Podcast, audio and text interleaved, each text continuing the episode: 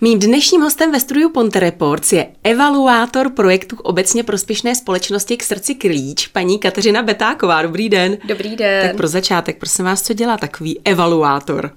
Uh, evaluátor uh, by měl, uh, když to řeknu úplně zjednodušeně, dělat nehodnotící hodnocení. To znamená uh, zjišťovat jako dopady, přínosy a plnění indikátorů třeba nějakých projektů. Pro začátek. Ano. K srdci klíč, obecně prospěšná společnost. Co to je za společnost? Jaká, jaký má náplň práce? Pojďte nám představit. K srdci Organizace klíč. K srdci klíč má teda sídlo tady v Mostě, ale působí ve dvou krajích. Je to obecně prospěšná společnost, která vznikla v roce dva tisíce jedenáct a cílovou skupinou téhleté obecně prospěšné společnosti jsou lidi, kteří se nacházejí v nějaké akutní krizi spojené se ztrátou bydlení. Takže vy jim najdete bydlení nebo je ubytujete, protože máte třeba nějaké ubytovny, nebo hmm. spolupracujete s městy, kde jim tedy nacházíte městské byty a podobně? Jsou to vlastně lidé, kteří se nacházejí v různých fázích a podle toho potřebují jakoby um, nasměrovat nebo uh, přizpůsobit tu pomoc. Takže máme jak ambulantní, tak pobytové služby. To znamená uh, i noclehárny a nízkoprahová denní centra a i azylové domy a teď nově teda i projekty, které, které směřují k tomu, že by měli získat teda to vlastní bydlení, ten vlastní byt, jak jste zmínila. Když přijdou lidé o bydlení, tak je to většinou z toho důvodu, že neplatí nájem. Je, ne, nechci to házet do jednoho pytle, ale většinou v tom jsou finance a je to většinou o tomhle. Tak v čem vy jim pomáháte? Vy jim pomáháte třeba najít práci nebo nějak mm. se začlenit do společnosti? Nebo... Ta tíživá sociální situace Situace může vyplývat z mnohého. Tohle je taková jakoby představa té majority, že to je jenom kvůli tomu, ale ono tomu často vede jako více faktorů. Jo, a to je, řekněme, ten konečný dopad, že už teda neplatí a nachází se v nějaké bytové krizi. A my se snažíme s těmi klienty, které máme, nebo s lidmi, kteří požádají o pomoc, pracovat komplexně a nejenom teda, řekněme, v těch důsledcích, že přijdou o finance, ale zaměřovat se i na ty primární příčiny toho selhání. To znamená, pracujeme i s historií těch lidí a to už může být jakoby cokoliv. Jo, je to velice individuální. Říkala jste, že pracujete nebo působíte ve dvou krajích, což je Ústecký kraj a Praha. Pojďme ano. se soustředit na ten Ústecký kraj. Kde v tom Ústeckém kraji, kde je ta situace asi nejtíživější? Můžeme to takhle nějakým způsobem? Tím, že, tím, že jakoby nejsme v každém městě, nemůžu to jako objektivně posoudit, ale tam, tam, kde působí K srdci klíč, tak bych řekla, že je to Most. Za mě osobně. Jak je to dlouhodobé, ta, nebo dlouhodobá ta pomoc, když k vám tedy někdo přijde, už je v té tíživé situaci, ono vlastně tomu mohou být i matky s dětmi, které mm. vyhodil partner, manžel a podobně, než mm. se vyřídí nějaké, nějaké soudy a podobně. Tak většinou v průměru, jak dlouho jsou vašimi klienty? A tam jde o to, podle toho, jakou pomoc potřebují, protože, jak jsem zmínila, máme různé typy služeb a i třeba projekty, některé skončily, znovu se budou obje, obnovovat a může to být po dobu prostě fungování projektu, to znamená třeba tři roky a intenzivní podpora, pokud jsou to pobytové služby, tak tam ze zákona by neměla být vlastně ta doba té pomoci delší než rok, protože i doba toho pobytu je na rok, takže se snažíme směřovat vlastně tu pomoc natolik, aby se jako zasanovala ta rodina, vy jste zmínila matky s dětmi. My teda pracujeme s celými rodinami. My máme azylový dům hmm. pro rodiny s dětmi. To znamená uh, otce, samoživitele a celé rodiny. Protože uh, s matkami pracuje jiná organizace a je to potom dále jakoby posílit ty kompetence těch lidí nebo jakoby natolik posílit i tu jejich sociální síť, aby oni zvládli z vlastních zdrojů řešit vlastně tu tíživou sociální situaci sami.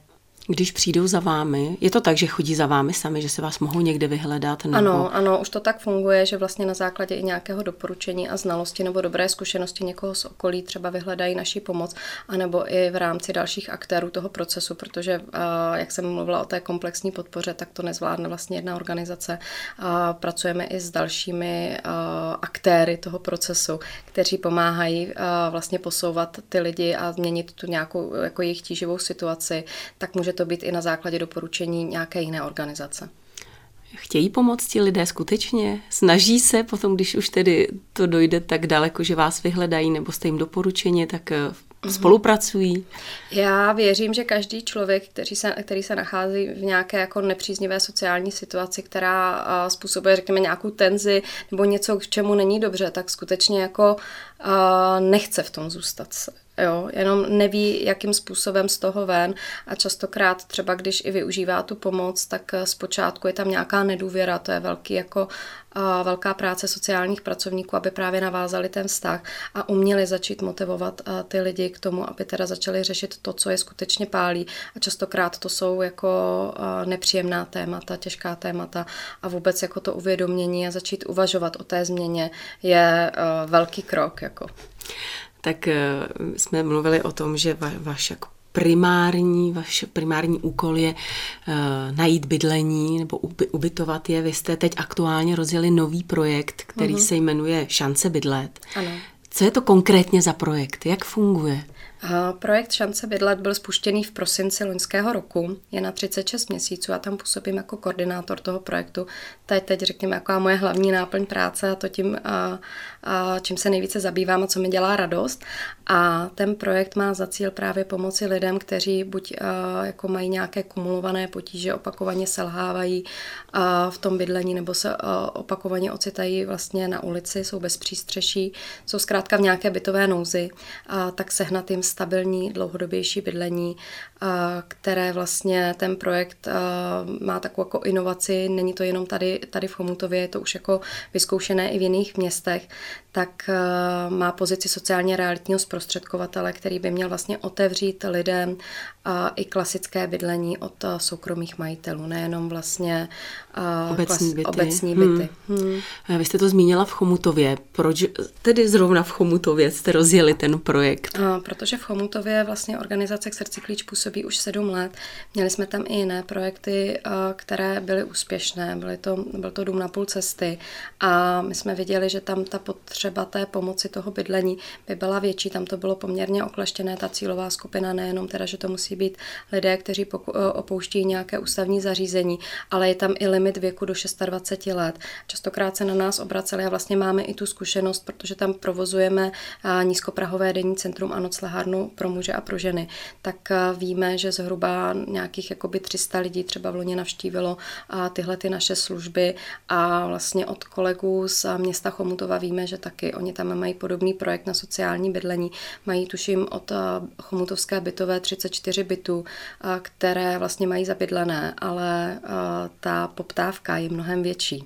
Jo, a my se zaměřujeme vlastně i na ten soukromý trh, kam bychom chtěli a s tím, že my garantujeme teda určité věci těm majitelům, protože jsou tam logicky obavy. Jo, obavy a předsudky vlastně k lidem, kteří se nacházejí v téhleté situaci, někdy oprávněné, tak vlastně pustit je do těch, do těch bytů. A my se snažíme, jak teda tím, že zatím stojíme, nejenom finančně nějakou garancí, ale intenzivní a komplexní sociální prací pomocí klíčových pracovníků, který jako pravidelně dochází a pracují vlastně s těmi zabydlenými domácnostmi, aby se ty byty nestaly jenom jako přechodným domovem, ale skutečným domovem, kde zůstanou.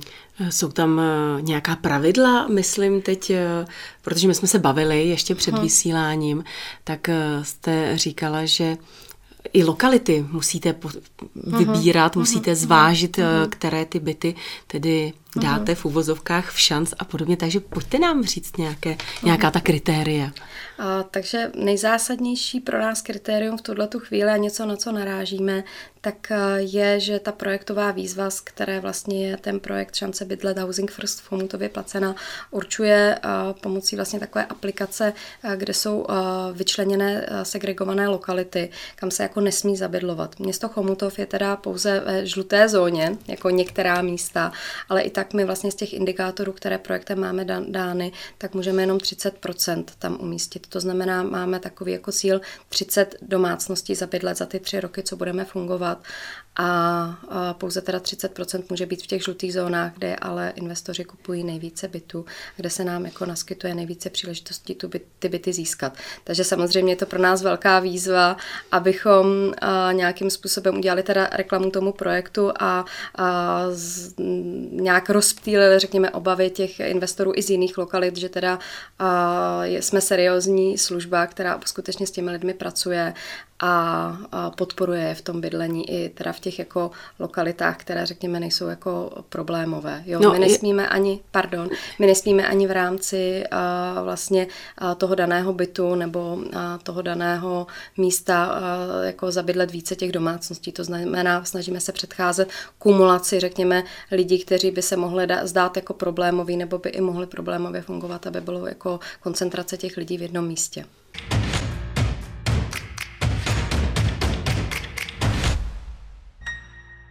Hlavně panuje spousta předsudků vůči hmm. těmto lidem, takže i na tohle narážíte? Určitě.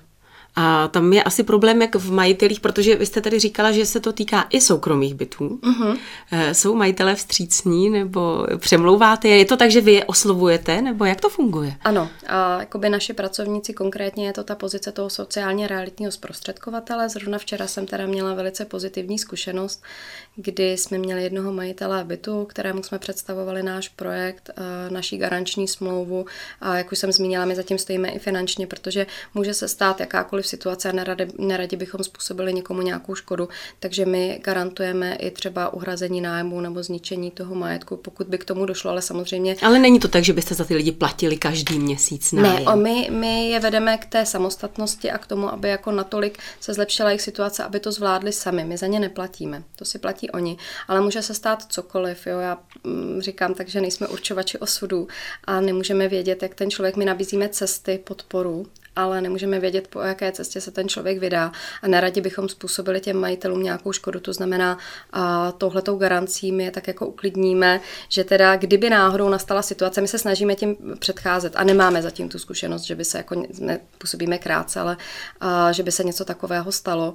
Ale aby teda a, ti majitelé byli v klidu, tak jsme včera měli jednání, abych se vrátila k tomu, o čem jsem začala hovořit, a s pánem, který za mě byl úplně jako úžasný, když si to vyslechl, tak teda se rozhodl ten svůj byt do toho projektu, do toho našeho portfolia těch bytů dát.